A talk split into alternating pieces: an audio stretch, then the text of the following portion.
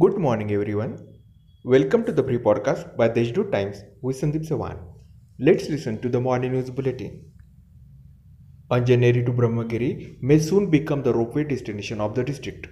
Nagaraध्यक्ष Purushottam Logaonkar informed that the proposed ropeway project between Anjaneri and Brahmagiri was inspected in the presence of MP Hemant Godse. Nashik Municipal Corporation has issued notices to 115 citizens for illegal borewell digging.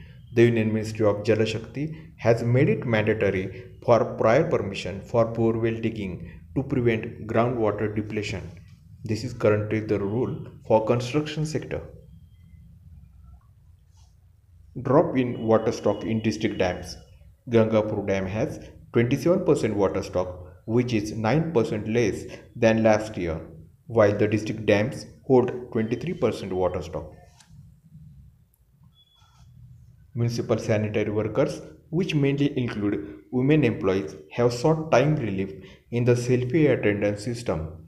A letter has been given to Municipal Commissioner and Administrator Ramesh Pawar.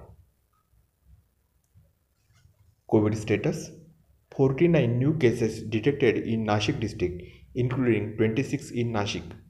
43 patients recovered and 378 patients currently undergoing treatment. That's all for today's important news. For more, visit to Deshdoot website.